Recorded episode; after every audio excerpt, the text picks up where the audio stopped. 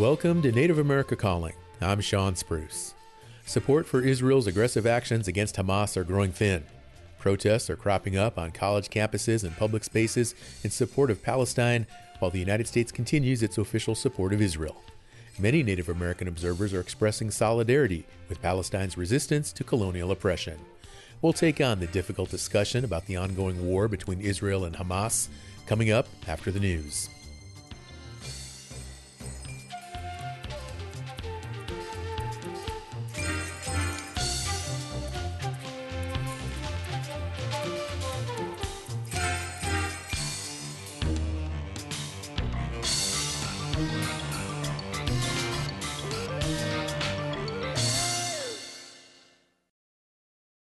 This is National Native News. I'm Antonia Gonzalez.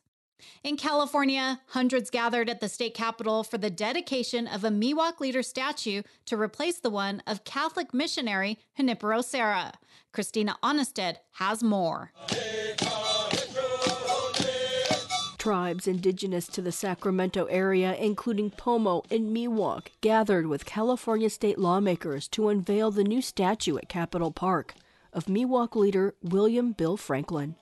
Jesus Tarango is the tribal chair of Wilton Rancheria. It is an important step in telling an honest account of what happened on this land. As you have heard, the man portrayed in this statue is a Miwok Anishinaabe leader, William Bill Franklin. His life epitomized the strength, honor, and commitment of California Indian people. This statue isn't meant to just honor Grandpa Bill because every tribe across this state has their own Bill Franklin, a leader who fought to keep our cultures and traditions alive. The statue replaces the one of Junipero Serra, the Catholic missionary who established the racist mission system, which enslaved and indoctrinated Native Americans in California, a form of genocide. Again, Tarango. On July 4th, 2020, during the Black Lives Matter protests following the murder of George Floyd, the father Junipero Serra statue that stood here since 1967 was toppled. The state's only Native American lawmaker, James Ramos, then introduced legislation to replace the statue. It passed, and Governor Newsom signed it into law one year ago. Ramos commemorated the statue's unveiling. Our people survived against great odds to be able to be here today, showing the resiliency of California's first people. That's why we're here today, to be able to unveil this monument. Christina Onnested, National Native News. The Native American Development Council in Montana is hosting events for Native American Heritage Month. Yellowstone Public Radio's Orlinda Worthington attended a recent event in Billings and has this report. On a chilly Montana morning, six Native Americans carrying tribal flags ran two miles to the Eagle Seeker Community Center in the middle of Billings. They came from each of the four directions. Tally Monto with the Native American Development Corporation shares the significance. We believe that the four directions ties back to our creation story and how there were four brothers carries all our prayers coming from those four directions and then it helps tie us to creator and the environment and the world surrounding us.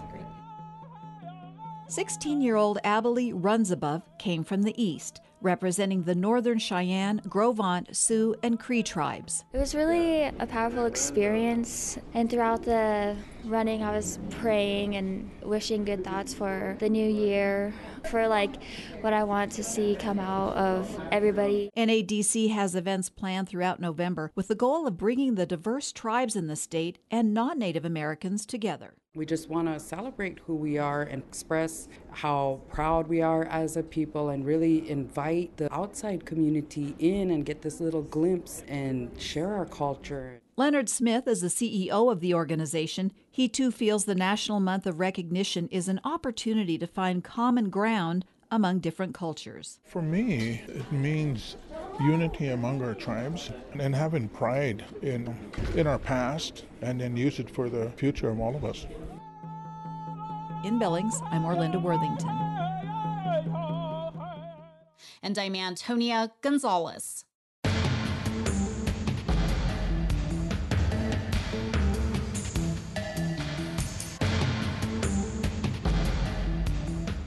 National Native News is produced by Koahnic Broadcast Corporation with funding by the Corporation for Public Broadcasting. Support by Drummond Woodsum, a full service law firm whose nationally recognized tribal nations practice provides services to tribal nations and their enterprises and to companies that do business with tribes across the country. More at dwmlaw.com. Fry bread. That's the message. Support by Val's Fry Bread, providing her famous fry bread mixes and other products in wholesale and retail quantities at valsfrybread.com. Fry bread that will take you home, available wherever you live.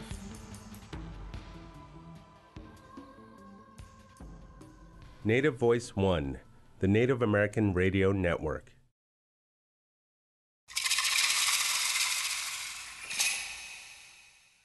This is Native America Calling. I'm Sean Spruce.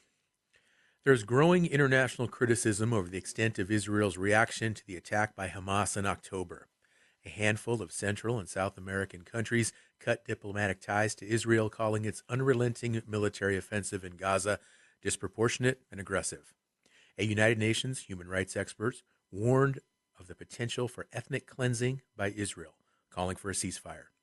Native Americans are among those joining protests against Israel's actions, which include bombing civilians and refugee camps, despite Israel's official stance that they are targeting only Hamas military targets. Some Native Americans also identify with the plight of Palestinians in the decades long occupation and forced taking of their land. Today, we get perspectives on the news and images coming from Gaza and Israel that are disturbing no matter which side you're on.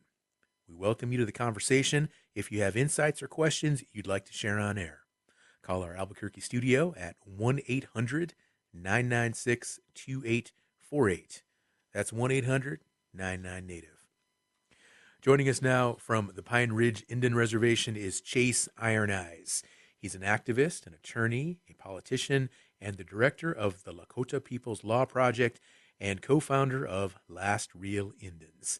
He's Oglala Lakota. Hello, Chase. Welcome back to NAC. Good morning. Good afternoon. Speaking with us from Washington, D.C., is Nick Tilsen. He's the president and CEO of the Indian Collective. He's Oglala Lakota. Nick, welcome back to Native America Calling as well. Uh, I'll bet you watch day. Thank you for having me on. Joining us from Toronto in Ontario, Canada is Riley Yesno. She's an Anishinaabe writer and commentator from the Eabametoong First Nation. Riley, welcome to the show. Hello, thanks for having me. And speaking with us also in Washington, D.C., is Dr. Boaz Atzili. He's an associate professor at the School of International Service at American University. Boaz, welcome to Native America Calling. Thank you. Nick, I want to go ahead, or I'm sorry, actually, Chase. Chase, I want, I want to go ahead and start with you today. And uh, please begin with where do you draw connections between what's occurring in Gaza and tribal nations here in the U.S.? We're both facing uh, colonial projects, I would say. There's been a lot of uh, fighting over the battle to control the narrative there's a lot of consequences that are happening that we see. You know, Rashida Tlaib, the congresswoman from Michigan, being censored. Um, all of the anti-boycott, divest, and sanction laws that are on the books, meaning that the 37 states in the United States are penalizing people who advocate for the boycotting, divestment, and sanctions of the state of Israel and of the global Zionist economic impact, much the same way that after No DAPL, after the Stand with Standing Rock, about 37 states passed laws criminalizing protest and the, the exercise of constitutional rights. So there's, I'll be very quick and brief in, in my segment here in that we are, you know, I've faced a lot of backlash personally from calling Palestinian people indigenous. So I have a lot of Jewish friends, Zionist friends, uh, some Israeli friends, but not not a lot. Um, and and I was criticized for calling for creating those parallels for calling Palestinians indigenous because Jewish people also claim indigeneity to that region going back 2,000 years, 3,000 years, maybe maybe even longer. And so they, they say now and now, um, not only are they pushing the same narratives, uh, they believe in sort of a manifest destiny in the way that American, the the American settler colony um, has pushed that uh, mythology on the American people and on on us, on Native people. And so the, the, there's there's parallels to be drawn. That's for sure. Uh, there is unprecedented violence that is being seen every single day across our country and in Indian country on the reservation. We've never seen the level of violence and horrific, unimaginable atrocities that are calling people into action. And so we have to turn that into power and political action to demand a ceasefire. Okay. Right. President Biden just this morning uh, said that, that there's no chance of a ceasefire, but we can change the way that geopolitics are played out from within this country and from within the reservation. Certainly, an extremely, extremely polarizing issue, Chase. And uh, your public support for Palestine, are you getting pushback on that? Absolutely. Yeah, I've lost, uh, I mean, throughout the years, I, I was not like, I didn't know about the Palestinian Israeli conflict and and uh, uh, the, the the dynamic. Um, I was I was uh, offered uh, other opportunities that were stemming from Israelis, Israeli development and, and Zionist development. I didn't even know what those things meant at the time, but I was looking to get Indian people out of poverty. And so, you know, there, the, these things have consequences.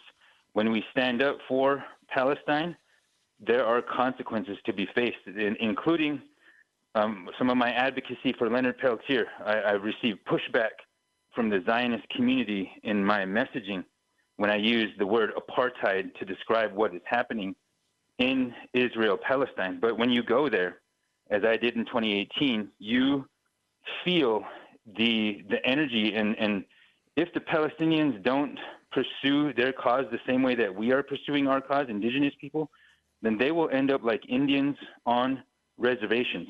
So mm-hmm. we as Native people need to take note and stand up and sing loud and clear from the hilltops uh, Palestinian liberation, sing the cause for Palestinian liberation and for a ceasefire.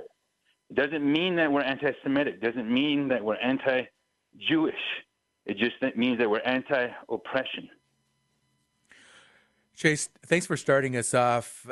Nick, I want to bring you in now. And uh, Native Americans have expressed solidarity with Palestine in the past. There are others, though, that see a kinship with Israel's fight to establish a sovereign nation and its ongoing fight against pervasive anti Semitism.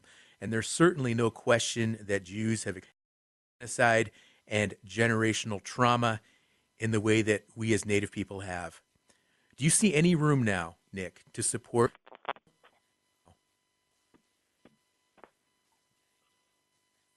Excuse me, do I see any room to support what?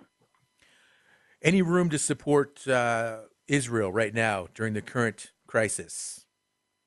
Did you did you were you able to hear my whole question? Yeah, I heard the whole question. Thank you. Okay, great. I just didn't yeah. hear that last part of it. I'm going to okay. speak to this both as a Lakota and I'm going to speak to this as a Jew. Some of the listeners out there might not know my grandfather, Ken Tilsen, was Jewish, and he was one of the original lawyers for the American Indian movement whenever the American Indian movement was first getting started on the streets of Minneapolis. So, in this particular issue, I can speak to this both as a Lakota and a Jew. And my answer to that question is that I don't think there is any room for that. I don't think there is any room when a genocide is happening as we speak. When every single day people are being murdered and killed because they are Palestinian. And that the Israeli government, don't let the media fool you. This has nothing to do with Jews and Palestinians. Israeli government is a settler colonial state. And, the, and it's entirely supported by tax-paying dollars from the United States of America. $3.4 billion a year from taxpayers in the United States go to the Israeli government. Mm-hmm. 99.7% of that money goes directly to the Israeli military. So when you click on the news, for everybody who's li- listening out there, when you when you click on the news and watch the news, and you watch the plight of the pa- Palestinian people, that blood of the Palestinian people is on the hands of the United States because we are not just complicit with what's happening there. We, the United States, is directly responsible for an act of genocide happening in Gaza right now. So there's not room, there's not room for political debate at a time when babies are being killed, when innocent people are being killed.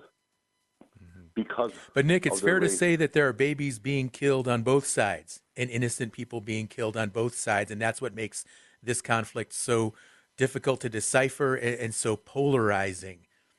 I'm also going to call it exactly what it is. What's happening is a U.S. funded genocide happening in Gaza. You can sit here and debate back and forth about how many people being killed on this side or how many people being killed on this side. There is an active genocide, and the United States government is directly and complicitly responsible for what's happening there because mm-hmm. the Israeli government is responsible for what's going on there.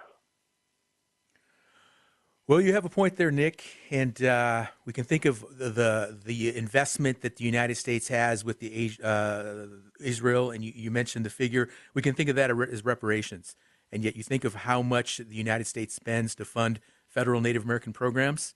Uh, it's a pittance compared to the amount that you just shared with uh, that's being spent with Israel, and most of it going to the military, as you mentioned. We're going to have to take a short break, but uh, we're going to come back. We're going to talk more with Nick. We're going to talk more with Chase as well as our other guests about this ongoing crisis, uh, the Hamas Israeli conflict occurring as we speak uh, in other parts of the world. You're listening to Native America Calling. I'm your host, Sean Spruce. Would sure like to get folks calling in today with questions, with comments, with thoughts, anything you want to share about this conflict. 1 800 996 2848.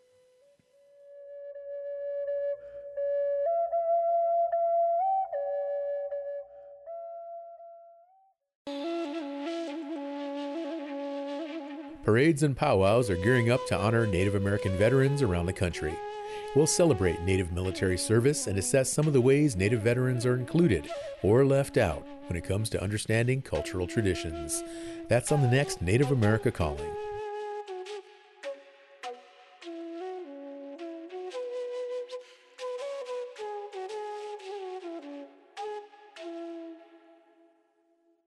Support for this program provided by the American Indian Higher Education Consortium, the collective spirit and unifying voice of 37 tribal colleges and universities. For over 45 years, AIHEC has worked to ensure that tribal sovereignty is recognized and respected, and that tribal colleges and universities are included in this nation's higher education system.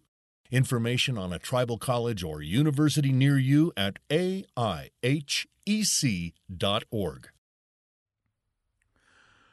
You're listening to Native America Calling. I'm Sean Spruce.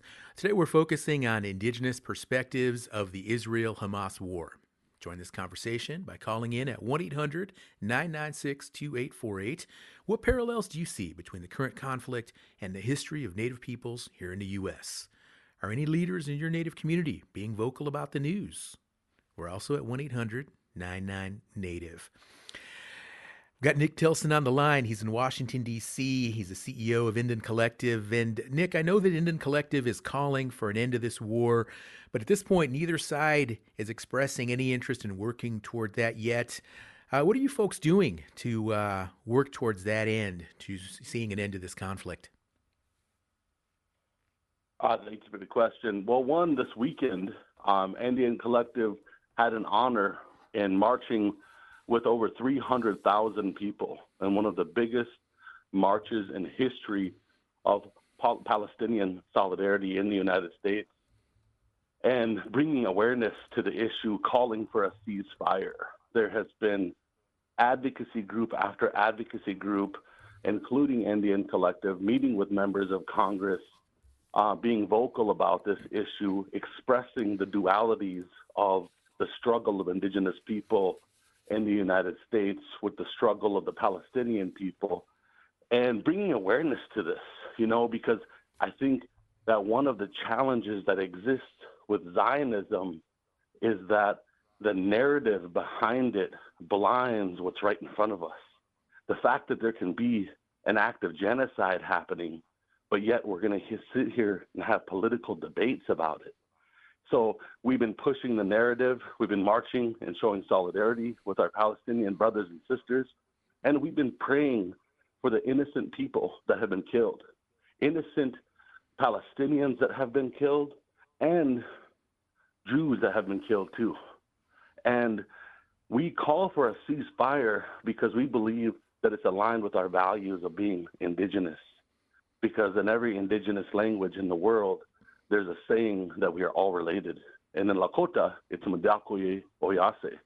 So in this moment, in this time in history, we have to be centered in the very values that ground us. And so we have been showing um, solidarity, marching in the streets, writing letters, pushing the narrative, talking to the media. And we've been doing so, you know, even though it's not the most popular thing to do. Um, just like if anybody tried to denounce the massacre at Wounded Knee back in 1890, when the United States government called that a battle, when in fact it was a massacre, it wouldn't be a popular thing. So we're standing up and letting people know to have the courage to speak truth to power and be on the right side of history. All right. Nick, really appreciate you joining us. I want to bring Riley Yesno in now. She's in Toronto, Ontario. And Riley, as an Anishinaabe woman, is there anything in your culture that offers guidance on how to view the current Israel Palestine crisis? Uh, yeah, I mean, I've been finding a lot of, of guidance and solace in like the teachings that I've received throughout my life. And one of them, firstly, being that given that I recognize that what is happening right now, um, as Nick just you know thoroughly explained, is is a genocide happening. Um, is that it's incumbent on me to uh, speak to that, to um, rise up and and give whatever capacity I have. Um, that like the seven grandfather teachings that I follow um, include things like bravery and truth and, and courage. And so I see this as fundamentally um, a part of that. Um, but also further, I think like in terms of, of, of looking at what um, the future looks like for um, all of these, all of our people and all nations. And um, one of the things that you mentioned is that yes, of course, um, uh, Jews have experienced a genocide, continue to face harm and and and horrible anti-Semitism. Um, but that similarly to the way you know uh, we Indigenous people on Turtle Island have that like uh, experiencing a genocide um, and is not you know uh, then the way that we get to uh, perpetuate genocide in return. And I I think about um, a lot of my studies these days with um, uh, the land back movement. So um, I, I draw a lot on Nick's work actually for that. But is that um, a lot of people one of the first pieces of, of, pushback I get when I talk about it is this idea that, you know, um, us fighting for sovereignty somehow means that we will displace and um, harm and basically do unto uh, non-Indigenous people what was done to us, when in fact um, that is, is, is, you know, so not the case. And so I think that there um, is a solution, and that Palestinians have been advocating also um, for uh, solutions that don't require, you know, then the eradication of, of uh, Jewish people in the region. Absolutely not. Um, and that I, I, hold on to those sort of teachings both um, traditionally and also ones that I've, I've come to know um, through my activism and through my studies to, to show me that there is, you know, futures beyond this harm. Thank you, Riley. I'm going to go ahead and take some calls now. First up is Shell, listening in Fort Hall, Idaho on KISU. Good morning, Shell. How are you? Uh, Sean, good morning. Yeah, uh, to me, I I don't think this war is going to end. You know, like you know, Israel, the twelve tribes, the Benjaminites and the Levites, and all those uh, ancient Hebrews. Uh, you know, descendants, ancient Hebrews. Uh, there's Turkey, and then there's Lebanon, and then there's Iran and Iraq, and then there's Saudi Arabia and Egypt, and then you know, like it's it's going to escalate, I believe, you know, until until you know something happens. It's going to go worldwide, you know, with these uh, the Philippines and the Taiwanese and all of them. You know, it's just going to be it's going to escalate. That's that's the way I look at it. Appreciate that call, Shell. Listening on KISU up in Fort Hall. Let's next go to Rain, who is listening online in Deer Springs, Arizona. Good morning, Rain. Hi, Sean. How are you, Rain? Um, I am good this morning. Um, I mean, aside from everything that's happening in Palestine, I just wanted to respond to a comment you made a while ago that children, that it could be argued that children are being killed on both sides of the so called conflict. I say so called because one group is a nuclear power, Israel, and the other one is or has been isolated from the world by Israel via land, air, and sea since 2007. And after the October 7th Hamas attack, Israeli media platformed a claim that Hamas militants decapitated at least 40 children. They claimed to have said photos or photos of said children. However, a few days later, it came out that those claims were unverified and that there was no photographic evidence of the bodies as initially claimed. Joe Biden repeated these claims and eventually had to retract them because they were proven to be unverified. Um, and you can even go on social media and like see video after video of children suffering, of dying by the um, the bombs that Israel is dropping, bombs provided by the U.S., mind you. And on that flip side, you can see Israelis going to brunch, going to raves, um, making kitschy TikToks. Um, it really just is not equal, and I don't think that having a both sides approach to this is helpful at all. Rain, I really appreciate those comments very much so. And, you know, I want to go ahead and let our, our other guest here respond. Dr. Boaz Atzili. Again, he's an associate professor at the School of International Service. And Boaz, uh, again, I really appreciate you joining the show. And uh, what Rain says is um, there's apparently, uh, she says there's evidence that there aren't children, that there haven't been Palestinian uh, or Israeli children killed or killed on both sides, Palestinian and Israeli. And I want your perspective here because you have family members who have been killed and also taken hostage by Hamas. Can you respond to what Rain just said? Yeah, uh, so just to correct, I, I, don't have family members who have been killed, uh, but I have uh, my cousin and his wife uh, are hostage uh, of the Hamas at this moment. And so, first of all, regardless of whether they were beheaded or not, there were many children killed by Hamas. Uh, there were uh, about 1,400 people killed on, on that day, uh, October 7, just uh, a month ago. And uh, the vast majority of them uh, citizens. By the way, not only Jewish, Israelis, Muslim Israelis as well, uh, foreigners, uh, Thai, Nepali, uh, other foreigners as well, uh, anybody who they met. So I uh, that does not negate the the suffering of the Palestinian people in Gaza, but I'm just saying that uh, to to pretend as if it's you know ah, there was maybe a few casualties on the other on the Israeli side, that's completely uh, not true. And uh, like just imagine uh, what if tomorrow, you know, armed people will uh, branch into your in your community and and and killed 1,400 people in one day. Uh, and many of them killed brutally, and, and, and there were cases of, of uh, rape, of uh, body mutilation, etc. Um, that, Boy, so what, one thing I want one thing I want to say is that I I do uh, support ceasefire uh, right now, if possible, because the um, more innocent people being killed doesn't help anybody. and in my perspective, the the main the the greatest problem here is that we are uh, the discussion always is uh, pro-Israel or pro-Palestine, where I consider myself pro-Israel and pro-Palestine, and I think we got to start to talk about pro-peace.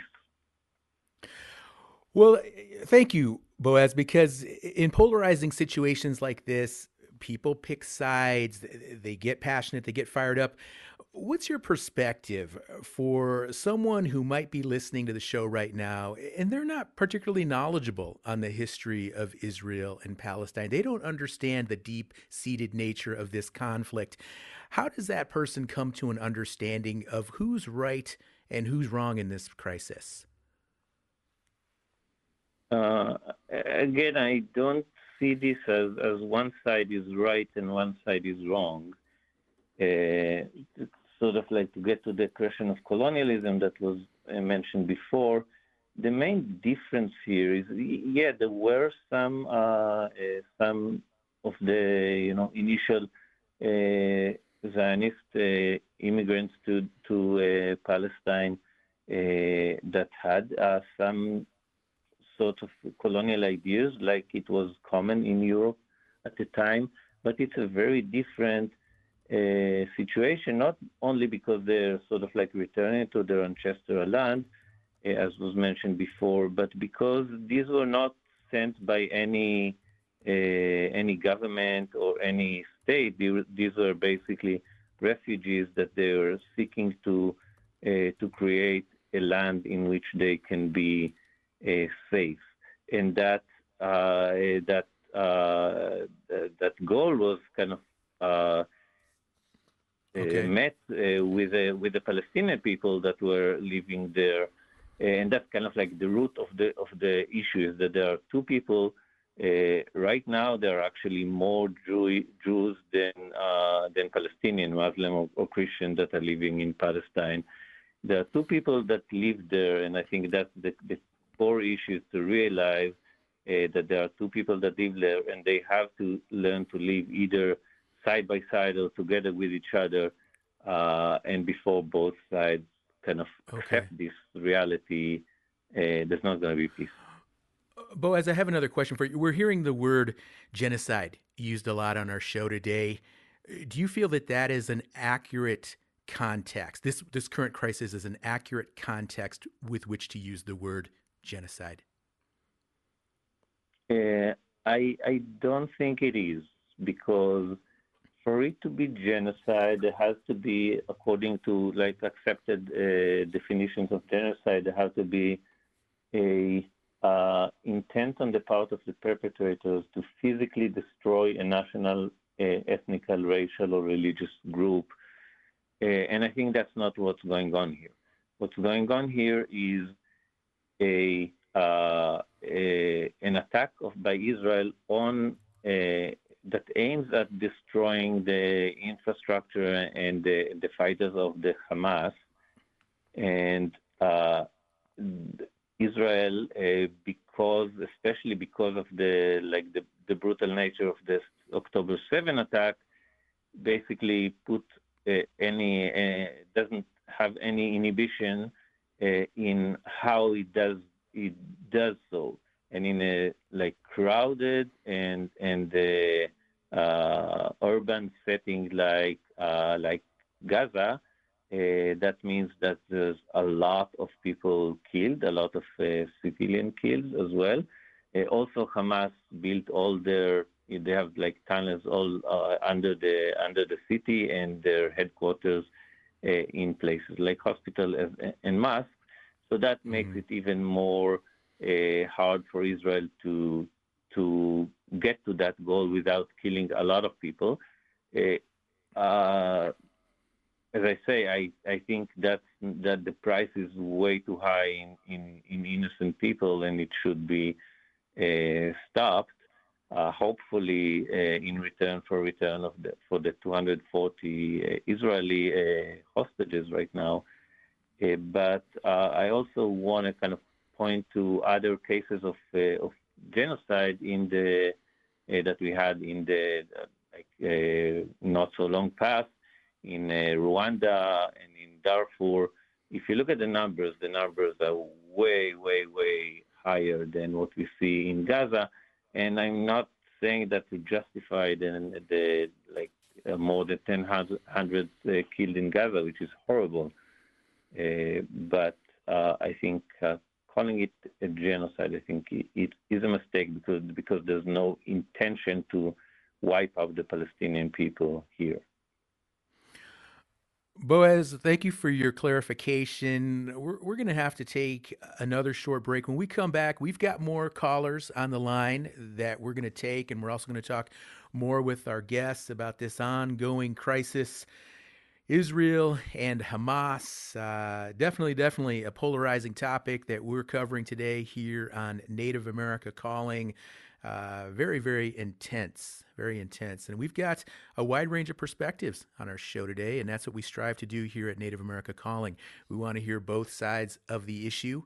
And uh, that's what we're doing. We're going to give you folks a balanced perspective on what this means and uh, give you information and uh, help you come to your own conclusion with regard to uh, what this issue means for us as Native people.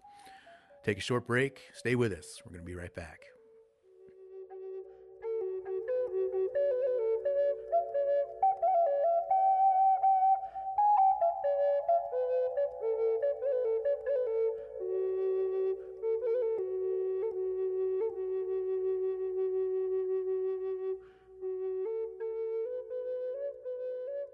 Support for journalism that raises the awareness of child well being to citizens and to policymakers provided by the Annie E. Casey Foundation, building a brighter future for children, families, and communities.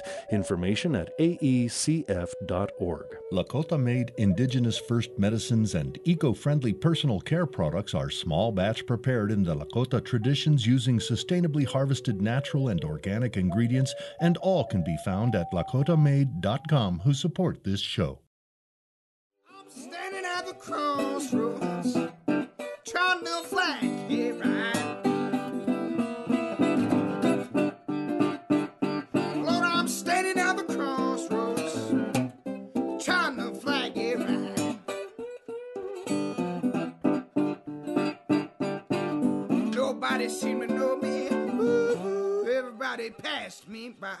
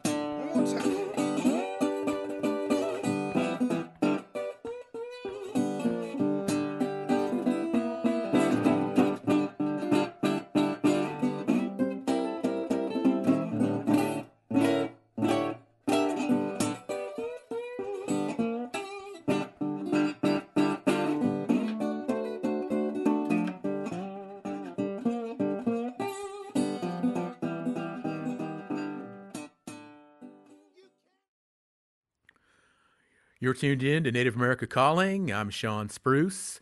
We're talking today with Native folks about their views on the Israel Hamas war. Do you draw similarities between indigenous history and Israel Palestine relations? Let's take some calls. Katie up first, listening on KUNM in Santa Fe, New Mexico. Hello, Katie. Hello. I was born in the, I'm Jewish, and I was born in the first and second generation after the Holocaust. And what I learned is that after World War II, after the Holocaust, the European Jews who survived needed a place to call home. You know, they'd survived the concentration camps. And the United Nations and the British government created what we now call Israel there were 700,000 Palestinians living on that sliver of land at the time, and they suddenly lost their home. They they became refugees. So that piece of the conflict, which really goes back 5,000 years, um, is now, you know, we could say say 65 years old. A lot of the people who founded Israel were also Holocaust survivors. And I should also say, before that time, Palestinians and uh, Muslims, Christians, Jews were living together in some ways peaceably. And but then when it became a Jewish state, conflicts festered. And the Holocaust survivors who arrived had they were so wounded from surviving concentration camps and from having families totally destroyed. Nobody had a map for healing after surviving a concentration camp. And what what I'm trying to get to is that it it took in my experience it 40 years passed after the war before people began to talk about healing from surviving the Holocaust. And already many wars had happened in Israel. Instead of looking at this as a these people are right, these people are wrong, in, instead of looking at the situation in that context, I think if we hear the stories from each person and say, how did you get to this place where you would be, you know, killing 10,000 people or mm-hmm. you would kill 1,400 people. Um, th- like what's what we need to hear those stories, and I think we each need to take responsibility for our part instead of saying I'm on this side, I'm on that side, because as someone right. said, we're all going for peace here. How do we get to peace? Katie, you really appreciate that call listening in Santa Fe, New Mexico. Let's take Madeline, who is also listening to KUNM in Albuquerque. Hi, Madeline. Hi. Um, Katie stated so much so beautifully. I'll, I'll be really succinct. My great uncle and his wife were refugees from a concentration camp, ended up in Israel. Why did they end up there? Because Europe didn't want to deal with them.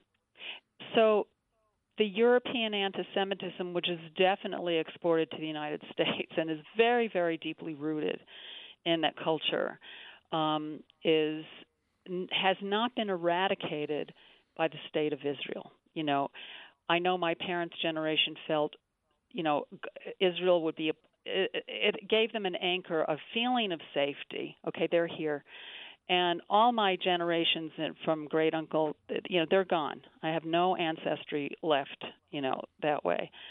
Um and uh, you know no, nothing's left from from that family um those families. But any rate i think mm-hmm. that's all i want to say is that a lot of the jews that came were traumatized and had no other choice. Madeline how do you feel about the the word genocide being used in the current crisis? Well I thought it's okay to use. I mean, because I no, I'm ceasefire. I'm for the ceasefire. It's got to stop. It's terrible. The right wing that's controlling Israel right now is for genocide, as far as I'm concerned. That that it's not their stated goal, but you know, there have been statements made that you know when they're uncovered, it's that yeah, let's get rid of them. Appreciate your call, Madeline. Let's take Heather listening online in Saskatchewan, Canada. Good morning, Heather. Good morning. Um, I'm just happy to be here to talk to y'all. Um, so, I do a lot of work in Canada around Indigenous rights, and um, I've traveled to Palestine with an organization called Eyewitness Palestine several times. And I think, you know, that was a really good experience because it showed me like all the settler colonial tactics that are being used by the Israeli state on Palestinian people, like administrative detention. There are children that are incarcerated, and there are so many Palestinians that are incarcerated by the Israeli state without charges for immeasurable time, um, and also without any justice. You know, I, I, I think what was so difficult about being there is that it really activated our, our, our memory of genocide that happened here in North America because it was a genocide. Like I come from Canada and they'll say that it was cultural genocide, like genocide light, but that's not reality. And I think like my frustration with a lot of this is that I know for a fact that Canada was instrumental in creating the political atmosphere and advocating for the Nakba in 1948. Canada isn't innocent in this. And I think that that's what really irks me is that I see Jewish people saying never again, but also as an Indigenous person, I'm saying never again because this happened to us. And when I went there, it was really emotional to see the genocide in live time. And that was during arguably a peaceful time. And I think I feel so challenged by this idea of peace because Canada argues that it's a peaceful state. Yet, like, it's okay for serial killers to murder our people and put them in a landfill. It's okay for to have so many of our people go missing and murdered. Canada is an active colonial state. It has been, it was, and it continues to be, and it continues to support Israel. You know, Canada often gets covered by the cloth of U.S. imperialism, and it can hide that it's just the little brother of the U.S. We're not doing anything bad. But Canada was directly responsible for the genocide in Rwanda that one of your callers talked about earlier. And I think that's mm-hmm. the thing that's so frustrating is that there are so many countries, not just Israel, that are responsible for this. And I think my frustration is that I don't want to see it happen again. And I think, like, to say, well, Hamas is digging tunnels, Hamas is doing this, I think doesn't recognize the fact that this has been 75 years of ongoing right. settler colonial violence, right?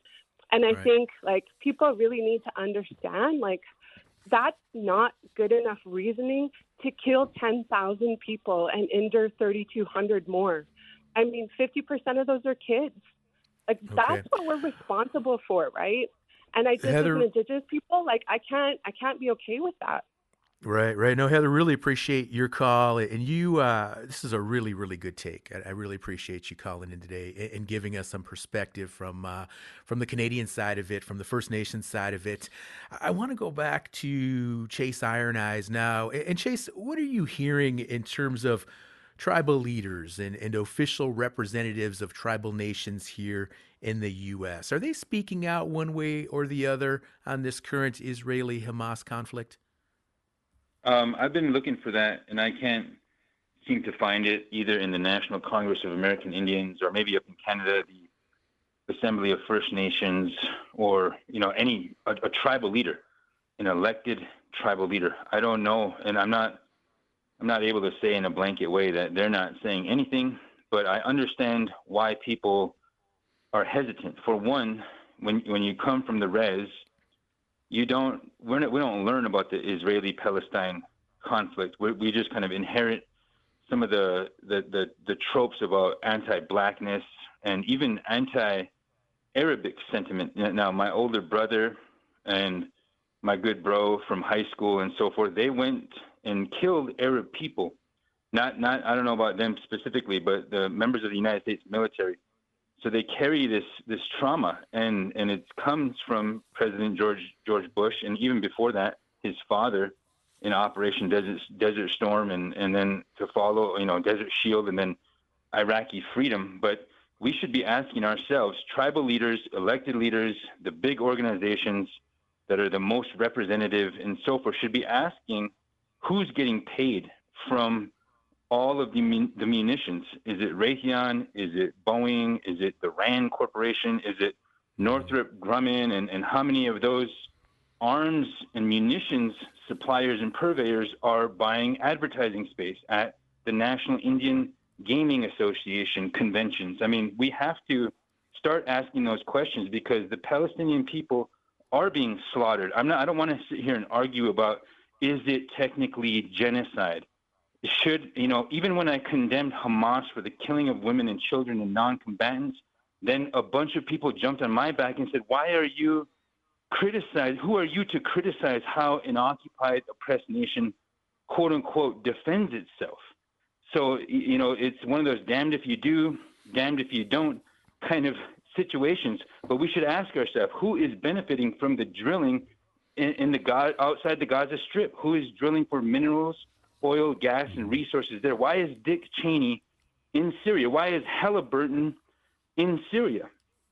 And why are we expected to, to, to engage there? And so we should be asking ourselves why are we in an endless state of war and conflict and start figuring out how to stop that endless war and conflict because we keep signing up for their militaries and we keep going to die as the poor, oppressed, working class people for the rich, capitalized class in, in the globe.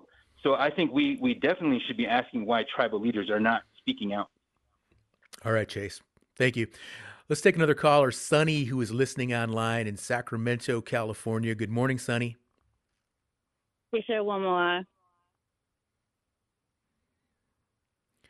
How are you, Sunny? What's your take Can you hear here? me okay? Yep, we can hear you loud and clear. Oh, thank you. Okay. So I would like to say that the genocide discussion, there really isn't uh, back and forth about it because what they are doing is genocide um, as defined under the Convention on the Prevention and Punishment of the Crime of Genocide. Uh, they're also breaching Geneva Conventions uh, and their additional protocols on the conduct of armed conflict. And the only reason that this hasn't been really addressed by the UN and why it seems like they're doing nothing is because um, the United States is a, a member of the Sec- uh, UN Security Council, and um, so I just wanted to add that. But I also wanted to suggest that this is such a pressing issue that uh, I'd like to see if the show could um, make this a regular feature each week. Hmm. Okay. Sonny, uh, that's definitely something for us to think about here at Native America Calling. Really appreciate that suggestion, that idea. I want to go back now to Nick. And uh, boy, we've covered a lot of ground here, Nick. I'm actually really pleased with this show today and the perspectives that we've shared. And where are you at right now in terms of uh, your thoughts, your comments, and, and what else do you want to add to our conversation as we begin to wrap down the show in the next couple of minutes? Yeah, I mentioned this earlier, you know, that uh, both one side of my family is Jewish and one side of my family is Lakota. And something that happens in the Jewish tradition um, during Passover is there's a time when the, the young the young people and the children sit in a circle and they're able to ask the elders questions about our history and our culture. And that as an, as a nine year old boy, I sat there and uh, and I asked my my grandfather Ken Tilsen. I said, I know what it means to be Lakota. We have land, we have language, we have ceremonies. You know, was raised up in that way. What does it mean to be Jewish? And he said something to me that day that stuck that stays with me to this very day. He said, at different points throughout history, Jewish people have survived oppression and persecution. And because they're survivors of oppression and persecution, that we have a responsibility to stand in solidarity with those that are being oppressed today. And the act of doing that is at the heart of being Jewish. And so when I think about that, a part of the core identity of being Jewish is founded in social justice. That in this moment, there actually is a real genocide happening. Schools are being bombed, hospitals are being bombed, churches are being bombed. 10,790 people have been killed as of today. 3,200 people injured, a million refugees. Men are being rounded up in these camps. Men and women are being rounded up and removed from these camps. People stolen from their families. We're aware of what that's like living in this country. So there's a moment in time that we have to stand up here. And I do call upon tribal leaders throughout this country and indigenous people throughout this country. Because the only reason why the United States has money and resources to send to Israel to commit genocide is because they derive those resources from the stealing of our lands right here in this country and the extraction of the resources from our lands right here in this country. So we have a responsibility to hold the mirror up, to be in solidarity, to call for peace, and we will have to exceed all of our own expectations in order to stop a genocide. Well, with that, uh, folks, we are out of time now for this conversation for today's show. Really appreciate all of our guests who joined us to weigh in. Boaz Atzili, Riley Yesno, Chase Iron Eyes, and Nick Tilsen, and of course, all of the great callers who joined the conversation as well. Thank you. Tune in to NAC again tomorrow for a celebration of Native veterans and an assessment of Native military service. Thanks again for listening and have a safe rest of your day.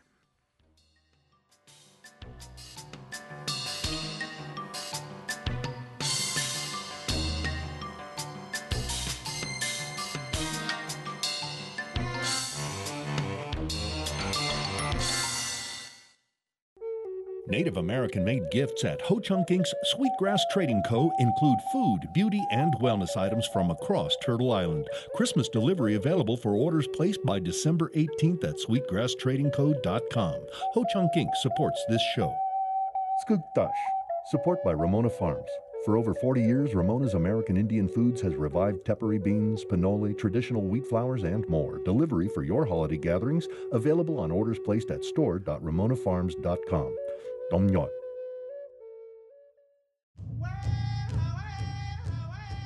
Haumitakipiki. Keep your family healthy and strong. Open enrollment for Medicare in the marketplaces here. Make sure you and your loved ones are covered. For more information, contact your Indian healthcare provider, visit healthcare.gov or call 1 800 318 2596. A message from the Centers for Medicare and Medicaid Services. Ho,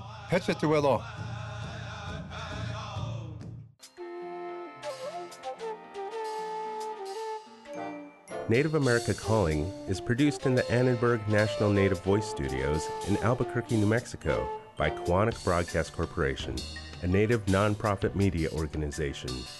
Funding is provided by the Corporation for Public Broadcasting with support from the Public Radio Satellite Service. Music is by Brent Michael Davids. Native Voice One, the Native American Radio Network.